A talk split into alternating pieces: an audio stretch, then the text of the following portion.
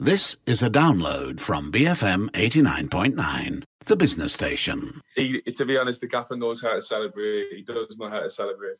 Um, and his, his dance moves are pretty good as well, actually. he's got a little bit in the locker, to be to be honest. Um, but the manager is is so good.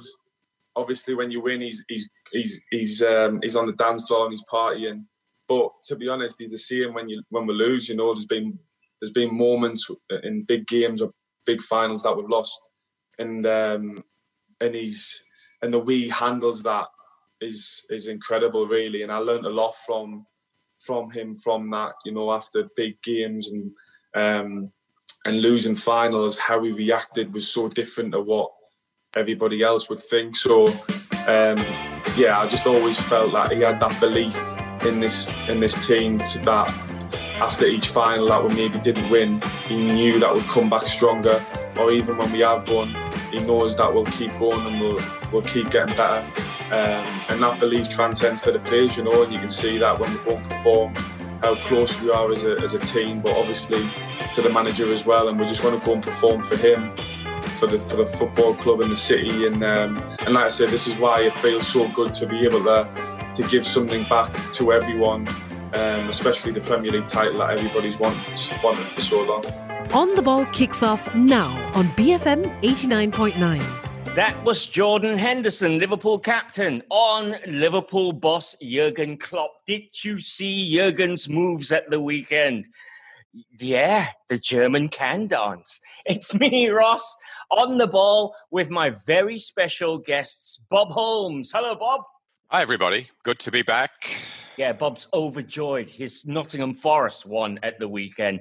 Cam Raslan is also here. Hey, Ross. Hi. Hi. Cam's happy because everybody won this weekend. And what about what about Tottenham Rovers? So, I, I, you know, I was watching. I, where were they? I don't know. Arvin, great, great piece that. Arvin Sidhu is also here. He's wearing his Leeds United top and he's had a haircut. Hello, Arvin. Hello, everyone. Let's march on and talk football. Indeed. You can tweet us at BFM Radio. You can follow us on social media. It's BFM Football on Instagram and on Facebook as well. Um, we've set up a YouTube channel. Please subscribe to TFIF on video, where fresh new videos coming out weekly. Right, let's start with the uh, FA Cup quarterfinals, which happened over the weekend. The early game featured Norwich City against Manchester United. It was a much changed Man United, Bob. And uh, it nearly went to extra time. I, I tell you, if it did go to extra time and pen, well, if it did go to penalties, Tim Krul would have been favourite in that for surely, right? Absolutely, absolutely. You could put your house on him. Uh, cruel indeed for Norwich. Um, I mean, down to ten men only for a couple of minutes. But the red card was justified. It was a silly pull by Klose. It was. It was. Um, no excuse for that. But uh, United got away with the one there. I don't think there's uh, any mistaking that. Um, I mean, they were the better side, uh, had more possession and, and all that, but they never really uh, impressed, did they? And I think um, this optimism, which you've been having from the linking up of Pogba and Bruno Fernandes. Um, I think it's it's there. It's uh, it's justifiable, but you still need to sign probably three more top players for any serious challenge for the title to be made, or even top four to be made. Well, top four they're challenging now, but it wasn't very impressive from a squad point of view. I mean, the likes of Lingard in particular. I don't know you know what he's doing there really. Um, th- he seems to have lost his way and i think there's one or two that could end up like Cleverley playing uh, for a lesser team forgotten uh, guys who once played for england. I mean um, jesse lingard was a world cup player. He seems to have gone right off the boil. So it was a bit of a reminder i think for united that um, They've got one or two outstanding talents, but they're nowhere near a strong side yet. Arvin, Norwich can now focus on their, well, slightly difficult task of surviving the Premier League. I mean, uh, Daniel Farke actually put a lot into this. He rested his star players for this FA Cup tie, and they nearly took it to penalties, right? They nearly did. And like you said, I think the, the, the, focus is definitely for him to try and get himself out of the relegation spots. Are they going to do it? I personally don't think they are because defensively they are all over the place. Again, there, there are a few bright sparks in this Norwich Norwich squad. Todd Cantwell, again, he was great and, and yeah. such a super goal he scored. You could see him being a player that eventually when they get relegated, which in my view will happen, you could see him fitting in a couple of the Premier League squads. Uh, he gave a ra- ran out to Emilia Buendia. Emilia Buendia was a star in the championship, but he somehow just hasn't been able to do it in the Premier League, and it showed against class opposition like United.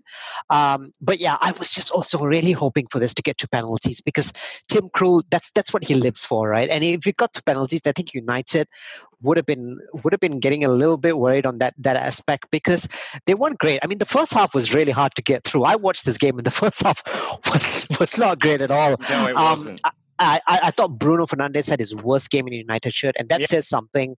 Um, obviously, on the bench, you look. I mean, Martial didn't play, Rashford, you've got Pogba and all that. Yeah, but another concern for me in United is that Harry Maguire at the back again. He could have closed Cantwell down much quicker. Yeah. He made that mistake in, in Spurs with Bergwijn, and he's made it again because as big and as commanding as he is, his turn of pace leaves a lot to be desired because players can turn him around. So, like what Bob said, United are still short of a few really good players to make them challenging at the very top. And I know Cam Raslan was wearing his Norwich City top because his mum used to live in Norfolk or still does, Cam. Uh, no, she's in Suffolk. So, oh, all right, uh, so close enough, close enough. Boo, Norwich. Tractor boo. boys. yeah. I, I, I must say, I think that it's necessary to put a caveat on all of this. This is uh, uncharted territory. Throughout all the matches, uh, is this it's not it's not the beginning of a season. It feels like pre-season friendly kind yeah. of uh, energy that's going on here. It's the teams that can can kickstart themselves and get back to the real pace the fastest possible because there was a lot of slackness going on in this particular match. But I, I think norwich had there, there, were moments there where you're thinking, "Hey, this team could actually probably survive," and then there were not there were mo- more longer moments where it's like they're they're doomed.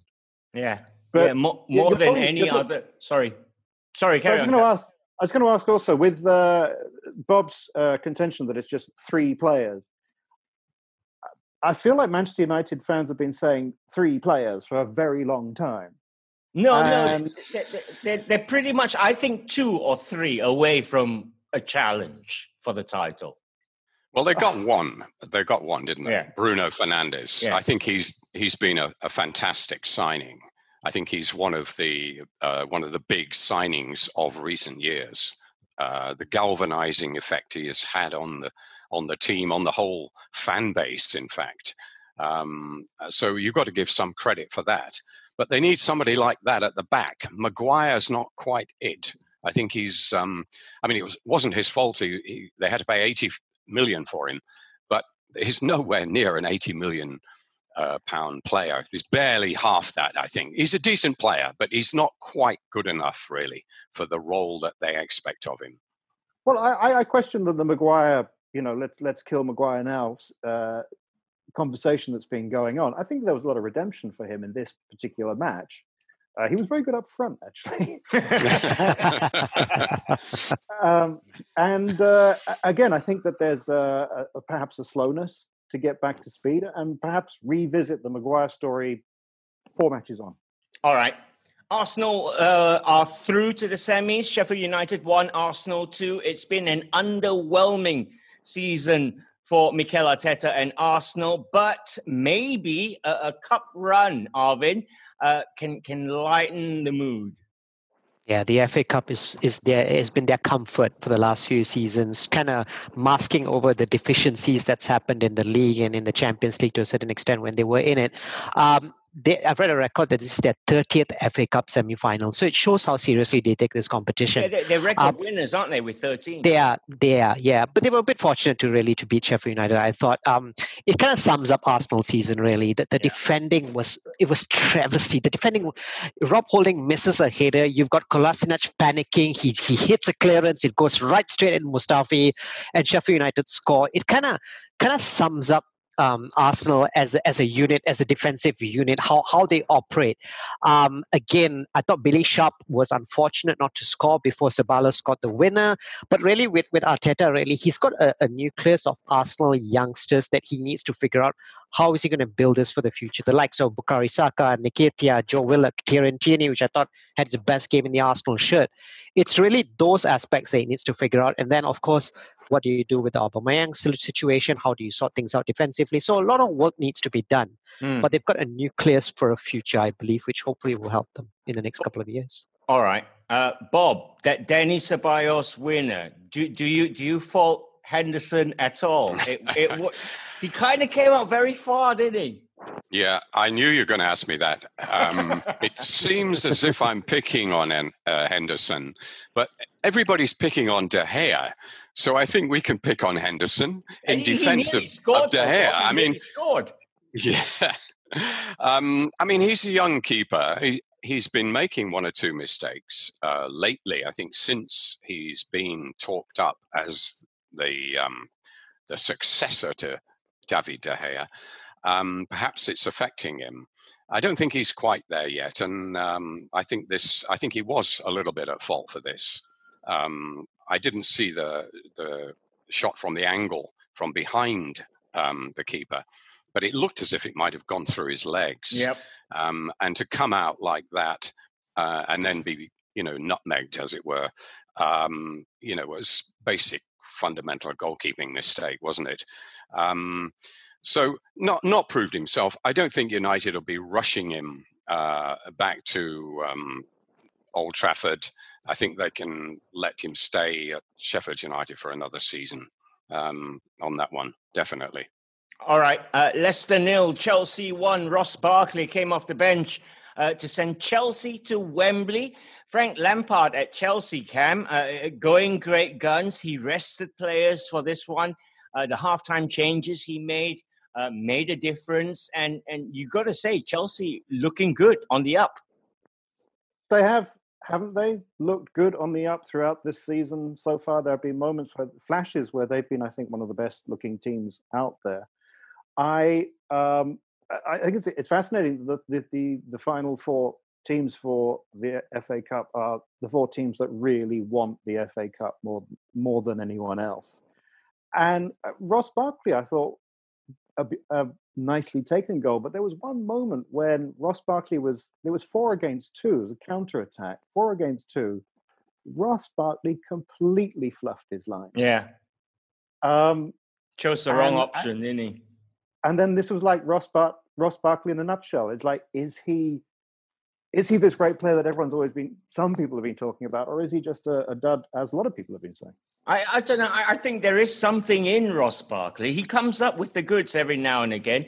Um, what what do you think uh, arvin? Um, are, are um, chelsea favorites would you put them uh, one of the possible winners of the fa cup they, potentially yes, uh, but Lampard as as a manager, and I've followed him very closely since his time with Derby. He he he creates a lot of chances, but the conversion rate isn't great for Chelsea, and it has it wasn't great with Derby either.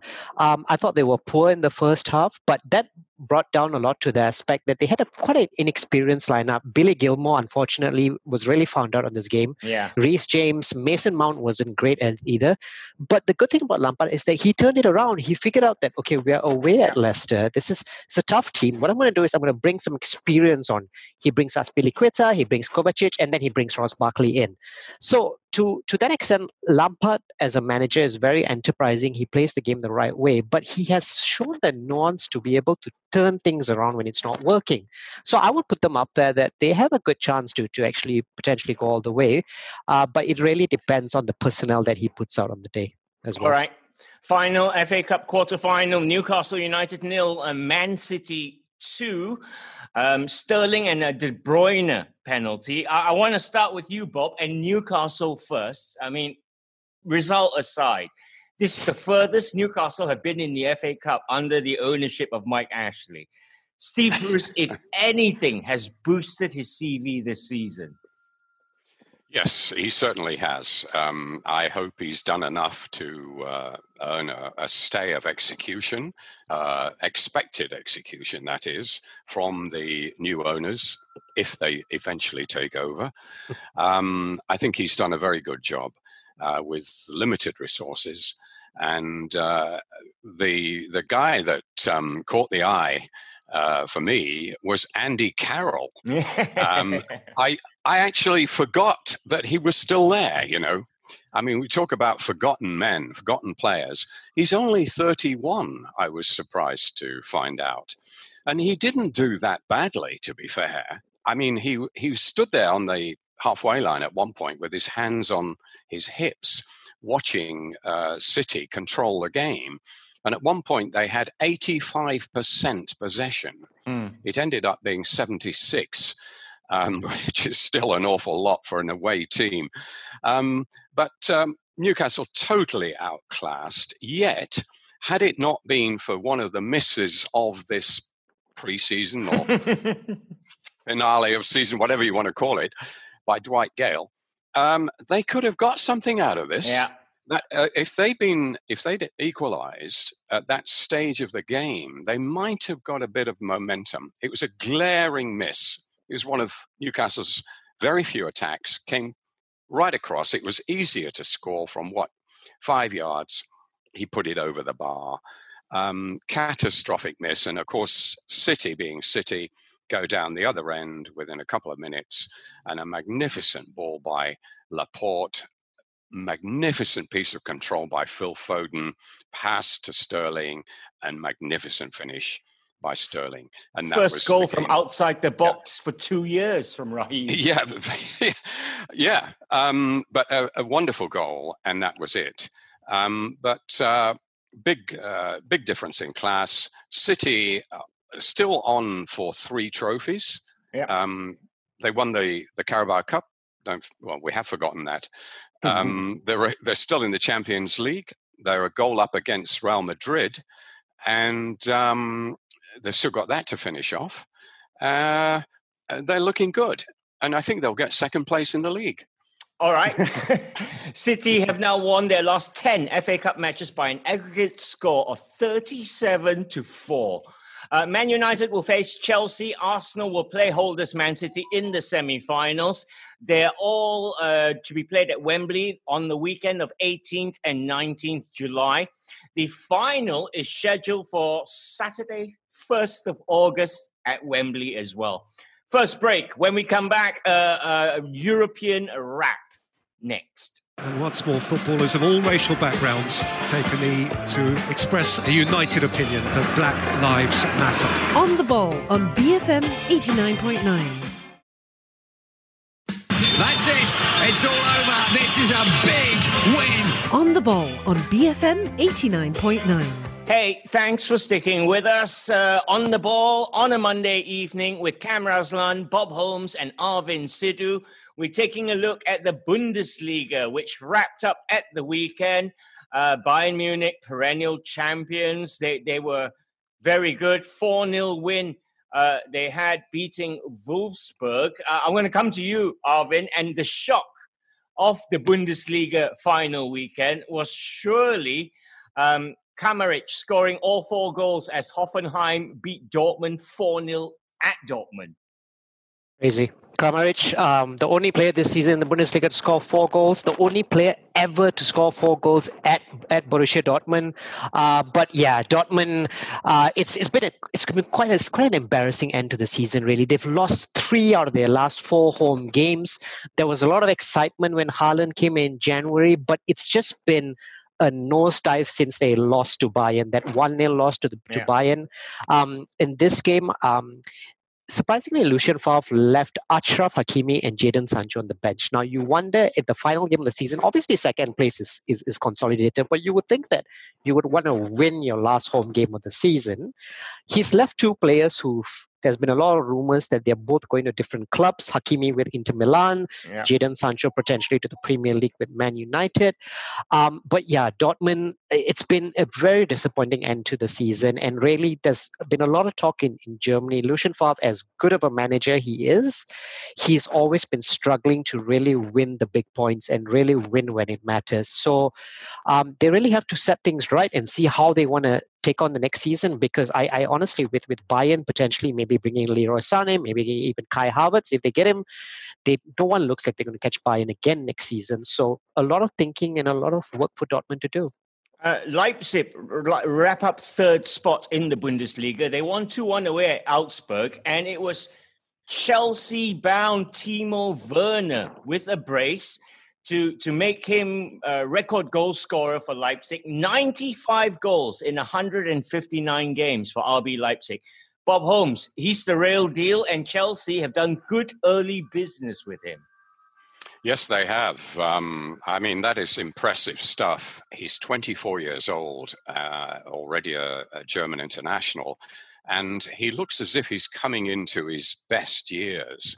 And at that price, he does constitute a bargain in in old money. I mean, we don't know whether the, the all the prices are going to go down now, but um, it does sound like a very good deal.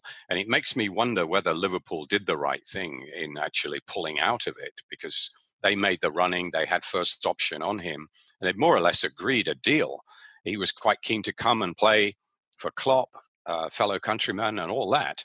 Um, and then suddenly, uh, Liverpool got cold feet, which is a, a little bit surprising, but they we will see what happens. I mean, it's not that Werner was a, suddenly became a bad player or anything. I think it was just the financial situation that caused them to pull out.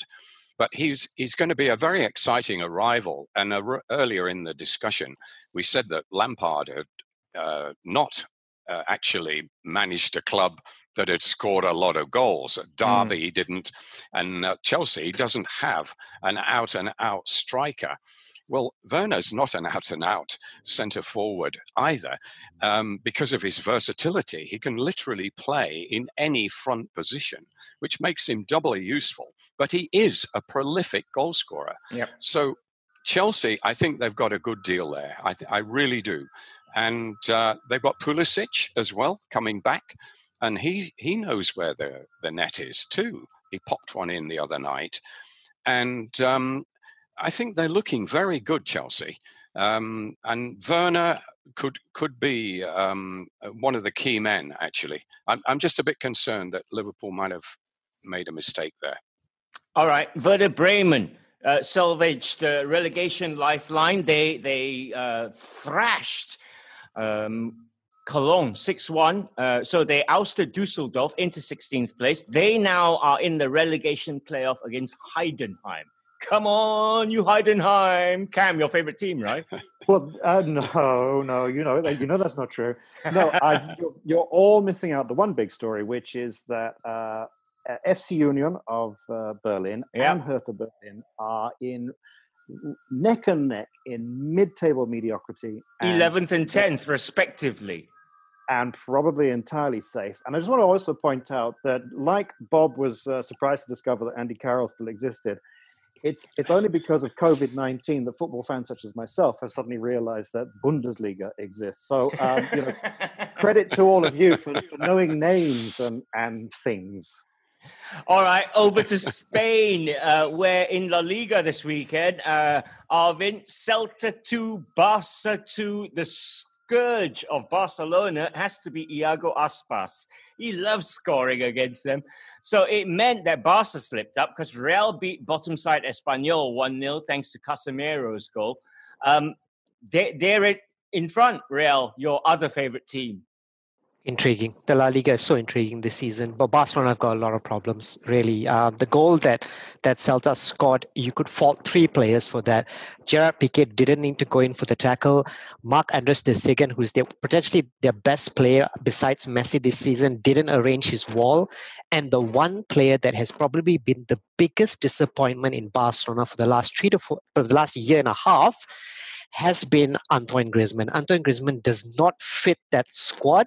He he literally turned his back when Iago Aspas was taking the free kick, it was like he wasn't even committed to blocking the shot. Mm. If you look at Griezmann, he's got good number of goals, he's got good number of assists, but this was a buy that Barcelona didn't need to make because he plays in sort of that same role that Messi does in Barcelona, and he's been at a fault for a few things right now. There's even been talk that he's going to be fledged off at the end of the season as they look at getting in other players in. So really, the advantage is to to Real by two points. They obviously have the better head-to-head record. That's how the Spanish um, La Liga is decided. But it's still very very close, Ross. There's still quite a few tricky games to come for both the teams. Yep, six rounds to go in La Liga. Let's wrap up our, our European look with uh, Serie A, where Juve continue to win 4 0 against Lecce. Paulo Dybala, Gonzalo Higuain, Cristiano Ronaldo, and Matthias de Ligt with the goals. My favorite team in uh, uh, in Serie A this season is Simone Inzaghi's Lazio, Bob. Uh, and of course, when I say Lazio, memories of, of Gascoigne in that sky blue shirt in the Olimpico Stadium comes flushing back. But they're good fun to watch, uh, Lazio. They're still in, technically, with a chance of, of winning the title. They've got 10 games to go in Italy. Yeah, uh, they're only four points behind Juve, yeah. and uh, Juve have, uh, although they're they're doing okay now, they have shown uh, a certain fallibility this season. They've lost three games. Um, they don't walk away with it quite as easily as Bayern do in uh, in the Bundesliga, um, and Ronaldo's not been as prolific. So, you know, they're not the sort of quite the all-conquering team that they were last season, I would say. Um, unlikely though, unlikely. I mean, uh, four points is is quite a bit to um, to make up. And uh, Inter, they're in third place, and Atalanta, they're my favourite team this season yeah. in yeah, in Italy true. for their exploits in the Champions League, um, and the fact that they come from the the region of Italy that was hardest hit by the pandemic. I think adds a little something to the story, doesn't it? It's a great romantic story, and the fact that they the fans have to travel about 50 miles to go and watch them play in the San Siro and and all that. Um, I mean, they're on they're on course for a um, a Champions League place. Yep, um, aren't they? Uh, top four is, is, guaranteed now, and they have three points. Uh, well, nine points. Nine ahead, points clear. Yeah. Nine points ahead of Roma. So that's that's a guarantee. Uh, so that that's my favourite team in Italy, no question Cam, about it. Cam, have you got a favourite Italian side? Um, I, I, guess uh, historically, for, for personal reasons, Juve. Mm. Um, but I, I, I still love the old AC Milan of uh, the Dutch AC Milan uh, from uh, back in the day. They're, they're just an old great name these days. the Milan side are in seventh. They're so far off the pace. Oh, it's just it's amazing. It's amazing. I know. Yeah, but right. Ross, sorry. Quick quick one, Ross. 21st July, that's going to be the big one because that's the day that Lazio go to Turin to play Juventus. And you would think that four points, even though it's quite big for Juventus, yeah. that game will potentially be the season defining game of deciding where, where the Serie A title is going. Brilliant stuff. Right, uh, a little break. Then when we come back, we'll we'll start looking at the EPL match week 32 next. Has come up with uh, something beyond the ordinary. That is a brilliantly elastic save. This is on the ball on BFM 89.9.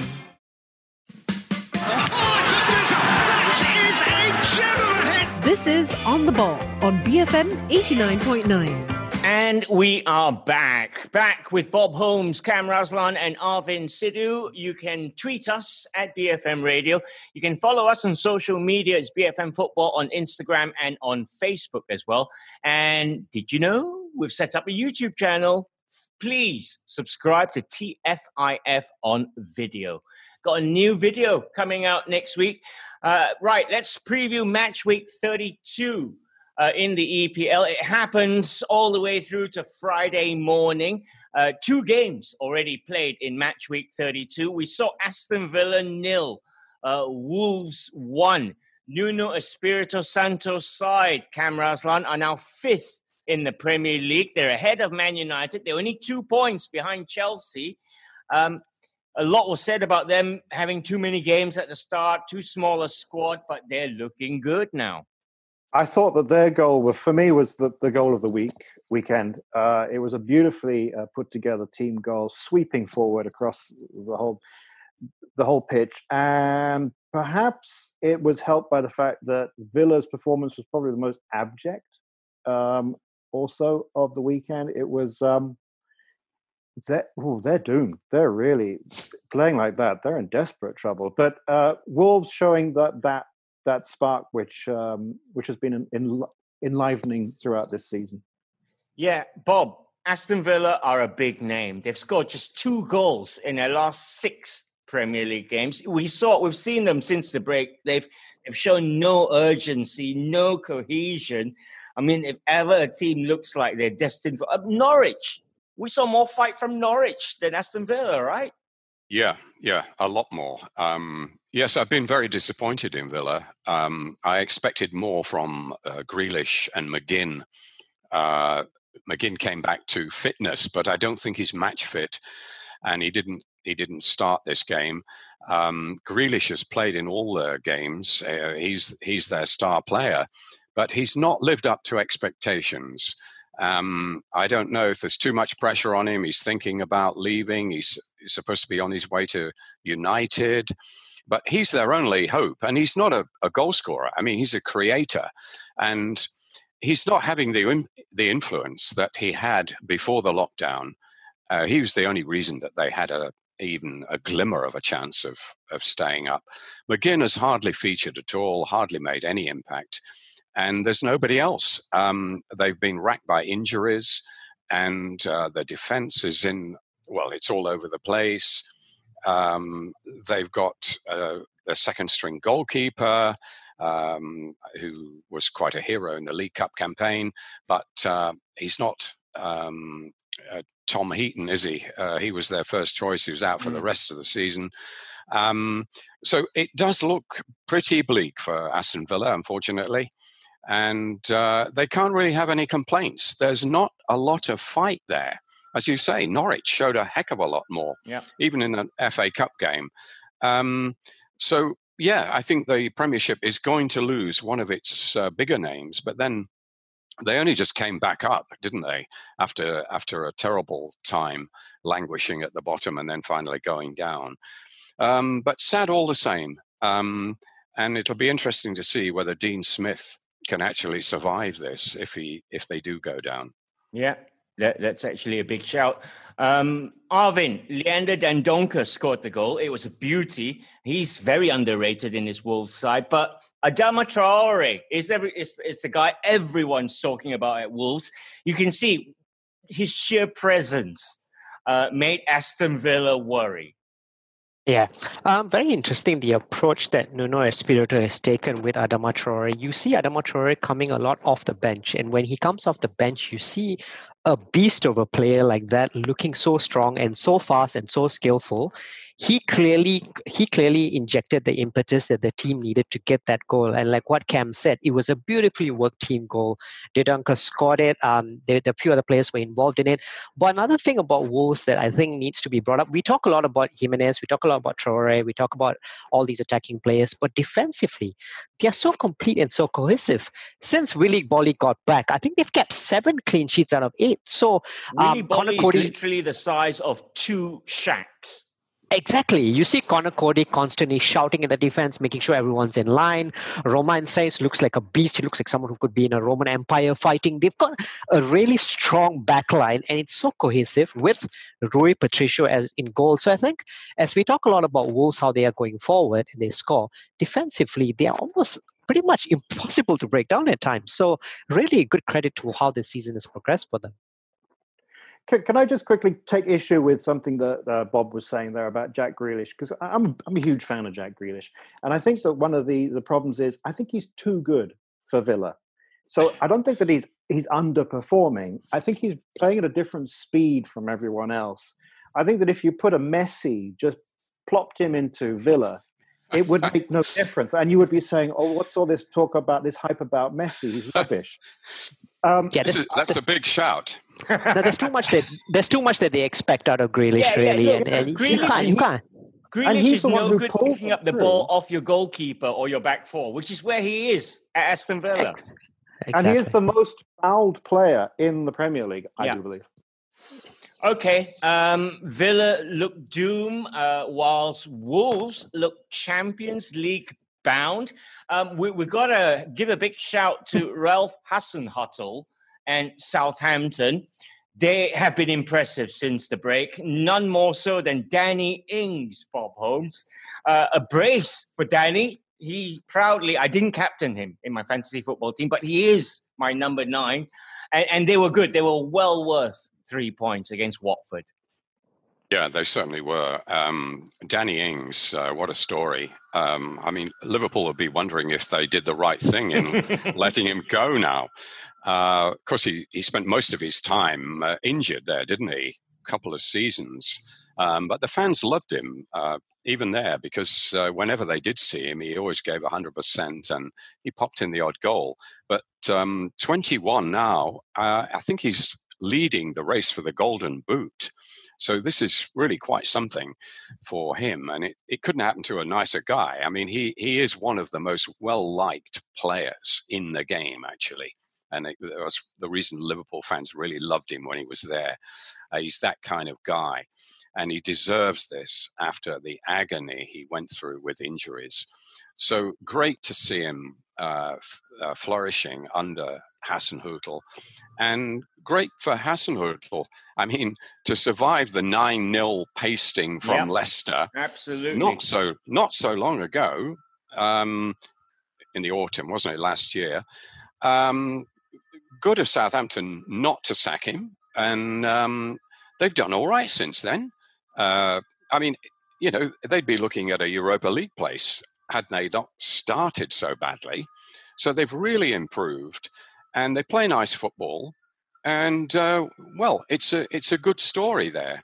Uh, not so good for Watford No. because uh, that that early spark that Nigel Pearson managed to engender seems to have worn off a little bit, and they are losing games, w- winnable games. I had them to, to beat Burnley uh, the other week, and uh, they they missed an opportunity because they hadn't got such a difficult uh, run in. You know, they're playing teams like Burnley and Southampton, mid mid table or lower mid table teams.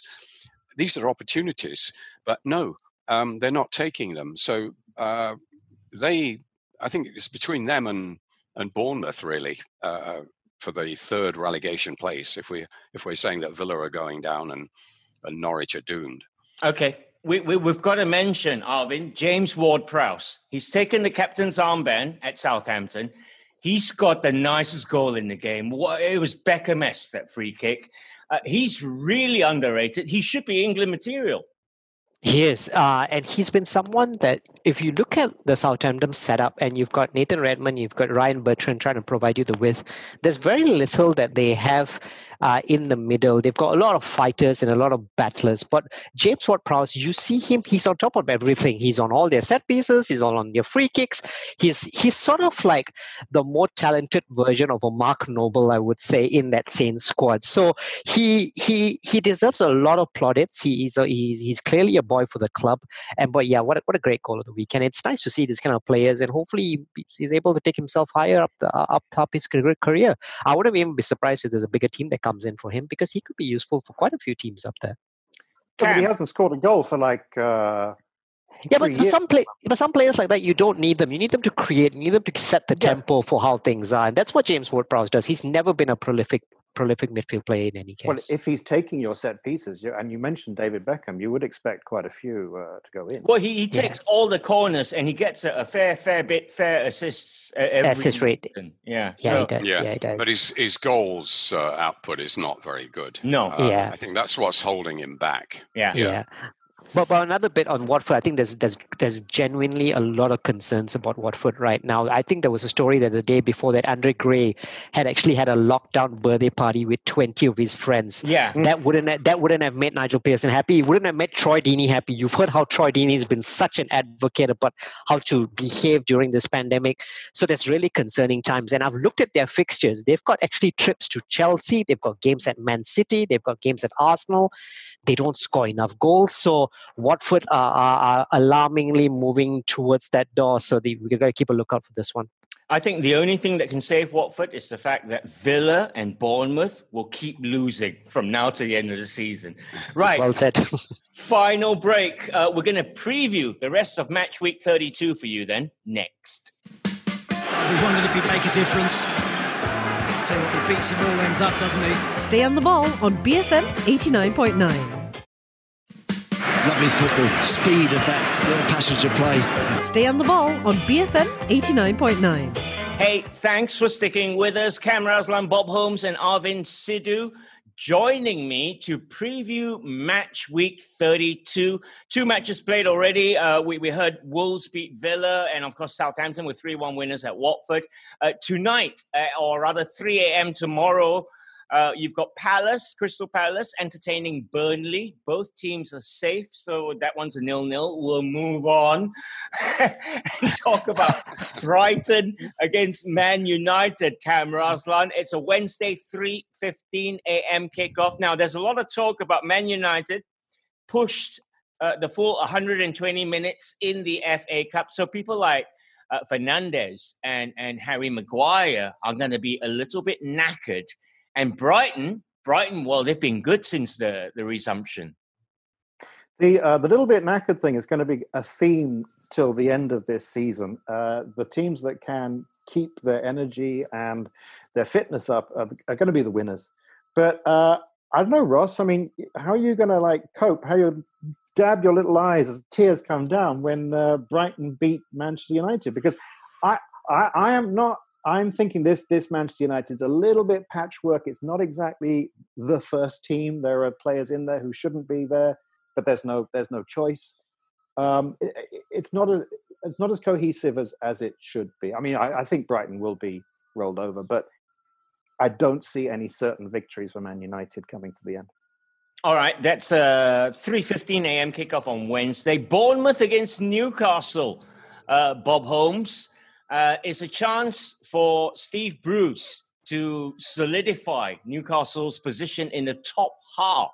I said top half of the Premier League. and and yeah, exactly. Newcastle top half. Who said that in the last 10 years? Uh, well, they're not actually there right now, are they? Um, they could get there, but um, this is a, a pretty uh, tasty looking fixture for Bournemouth, I think. Uh, Newcastle, uh, we'll use the word knackered again. They could well be knackered after their exploits last night. Um, they're going to travel all the way down to Bournemouth, which is one end of the country to the other. And Bournemouth uh, have been rested over the weekend and um, they are seeing a glimmer of hope because Aston Villa and Watford are playing so badly. So I think this Bournemouth will see this as their best chance for three points in the remaining games. Actually, home game to a team that's just played a, a tough FA Cup tie 48 hours earlier. Um, barely 48 hours, isn't it? Uh, yeah, I would go for Bournemouth here.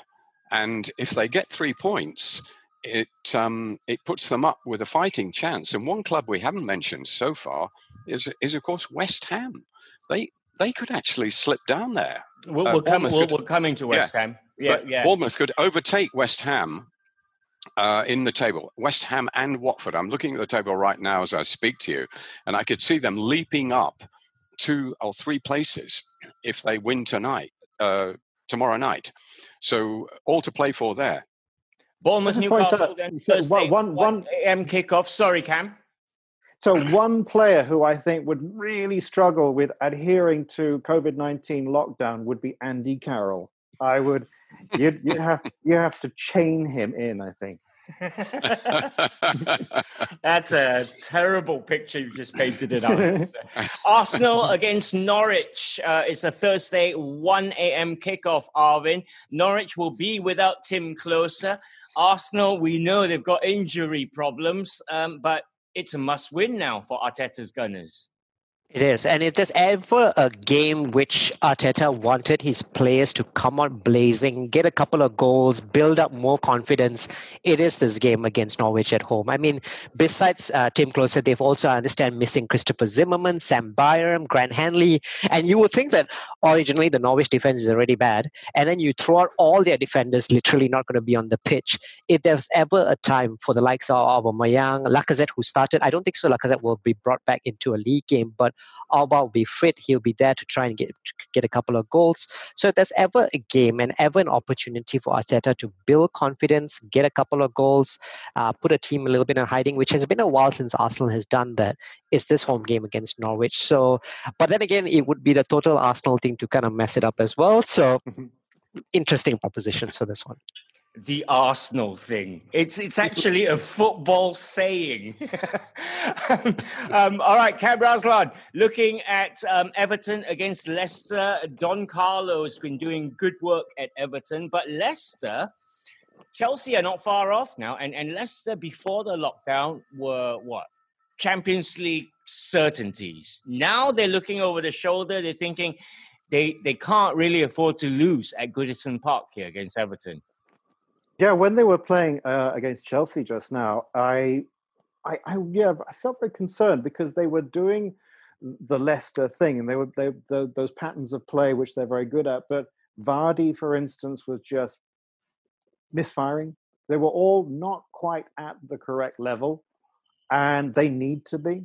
Uh, but getting back to that level that they had before would be very hard but it's a kind of team where they have to be 100% in order to succeed at the game that they play. So uh, I, I, would hope to to do that. Everton, on the other hand, it's just not a team I, I even have a point of reference for whatsoever. Lin Chu's got a few choice words yeah. to say about I that. think even she would be hard pressed. uh, all right, let's move on, Bob, to West Ham. You highlighted them before they're in deep, deep, deep trouble. Uh, of course, they were most uh, voiceful about getting the season null and voided. Uh, we're now back playing. They, they don't look like David Moyes can save them. And, and next up is a home tie against Chelsea Thursday morning. Yeah, yeah. Um, I think uh, of all the people that should go down uh, after their uh, comments in the or during the uh, lockdown, the early days, they were the leading uh, null and voiders, weren't they? Or Karren Brady was anyway. Um, I think most neutrals would probably wish that West Ham went down and re- regard it as poetic justice. Um, old timers like me always remember that West Ham won the World Cup in uh, 1966. so I do have a soft spot for them. Um, but they're not looking good. Chelsea are looking very good. This is a London derby, no yeah. love lost. And these both teams are going to be up for this. This is now becoming the ding dong battle uh, that the league were hoping for for the end of the season cracking relegation battle, cracking battle for the top four places. And here we've got uh, a real contest. And I think all to in, all intents and purposes, Chelsea should win this. Uh, they mixed and matched in the FA Cup. They they have rested a few players, and they're on a roll. And West Ham are on the opposite. They're on the slide, and David Moyes for all the good things he did at Everton, he's not the most inspirational of managers, is he? No. He's not the kind of guy you would go through a brick wall for. It's you can see it in his team talks, and I don't think he's getting that response from West Ham. That's what he needs now. He needs those players to really go through a brick wall for him. And against Chelsea, a very high class Chelsea team here, now scoring goals from all directions. Um, I can only see one winner in this, and it's it could look very bleak for West Ham. All right, West Ham Chelsea Thursday, three fifteen a.m. kickoff. Arvin Spurs are away at Sheffield United. Uh, Tottenham are, are chasing. Uh, well, they're hoping to boost their European hopes. They ended a seven-match winless run with a 2 0 win over West Ham. Spurs uh, well, I gotta say they look favourites in this one because Sheffield United haven't looked good so far, have they? No, they haven't. Pre-COVID, you would say that this would potentially be a place where, yeah, Spurs going to Bramall Lane, they're gonna they're gonna struggle because you know what to expect from Chris Wilder and his team. They're gonna come up with you, they're gonna bully you, they're gonna play enterprising football at the same time. Uh, but since um, I thought Spurs looked quite good against West Ham, to be honest. And credit where it's due, it's because quite a lot of their players have come back from injury. The break has been very, very kind to Spurs because Harry Kane has come back, Moussa Sissoko has come back, uh, Son Heung-min has recovered as well. So the, the, the attack on the quality on the day with Spurs and how Jose Mourinho has actually right now to a certain extent turned it around, not fully yet, but he's he's getting them in in sort of some form of a right direction, would put Spurs as a favorite for this. So yeah, it's still going to be a close game as as I think that they're only separated by a point on the table as well. But but I would expect Spurs to just kind of eat this one out a little bit and just get get the win at Bramall Lane. All right, that's a Friday 1 a.m. kickoff. The standout tie of match week 32 then is Man City welcoming the English League champions Liverpool to the Etihad. Um, Cam Raslan, guard of honor from, from Pep Guardiola's boys, and, and rightly so. And I'm sure they're looking forward to it. They're, probably, they're really trying to work out exactly how they're going to do it and the smile on their faces and all that kind of thing. But, Who's going to clap I mean, first? Yeah, but how can they complain? Liverpool have been absolutely magnificent. I think that Karren Brady's remarks about making the thing null and void, people really hated it because people wanted to see Liverpool win, actually, yes. quite frankly. And uh, otherwise, if this hadn't been the case, I think people wouldn't have cared so much. But uh, will Man City make a game of this? I am sure they will. Um, and uh, will Liverpool want to prove that they are the true winners that that they are on paper. I'm sure they will. It should be a great match. And I just want to say one of the things that people often forget actually is uh, Pep Guardiola's mother died uh, yeah. during this COVID 19 yeah. um, pandemic. So, you know, I don't know. Good luck to him. Bob, the biggest question mark for, for City is how long will Pep Guardiola stay at City? His contract expires in 2021. There's still the, the ban, the European ban, that's to be decided in July sometime. A lot of things in the air there regarding the future of Man City. Absolutely. A, very uncertain period uh, for City. Um, I mean, it's partly their own fault. Obviously, the um, the court cases. Excuse me. Um, mm-hmm. And I think Pep's future will uh, also hinge on what happens there. Um, but they're still a very good side. It's amazing that Liverpool can be so far ahead of them. Uh, when you look at some of the football that they play, I mean, City bossed that game in Newcastle. Okay, not much opposition, but 85% possession. I mean, there was only one team playing, wasn't there, for much of the match? I mean, they've not lost their ability to pass the ball around. And even when they're missing Aguero, they can still find the net. They're still a great side, which makes Liverpool's achievement even greater.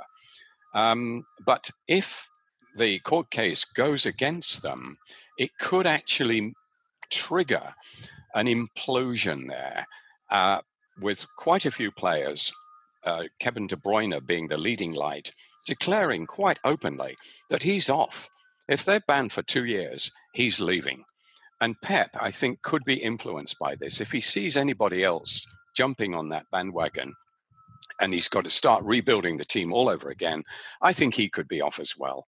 So, um, very, very crucial decision uh, coming up there. Okay, your match week 32 matches then uh, Palace, Burnley, Brighton, Man United, Bournemouth, Newcastle, Arsenal, Norwich. Everton, Leicester, West Ham, Chelsea, Sheffield United against Spurs, and of course, Man City versus Liverpool. Okay, that wraps up this show. We'll be back on air, of course, next Monday. For now, it's thank you, Cam Raslan. Thank you. Thank you. Are you, you going to watch any of the midweek games, Cam? I, I don't get up. Yeah, i have given up. Uh, I've retired from uh, midweek football. Uh, I save myself now for the uh, the weekend. Uh, thank you, Bob Holmes. Yeah, I'll I'll be watching the highlights too. I think. All right, and have a great week, Arvin Sidhu. I'll be watching Leeds versus Luton Town. Now that's a tie for you. Have a good week, everyone. Yes, indeed. Have a great, a great, safe week, everybody. Bye bye. Some people are on the pitch. They think it's all over.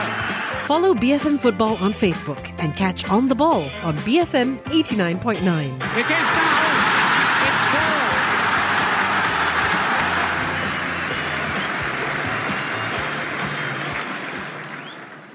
Thank you for listening to this podcast.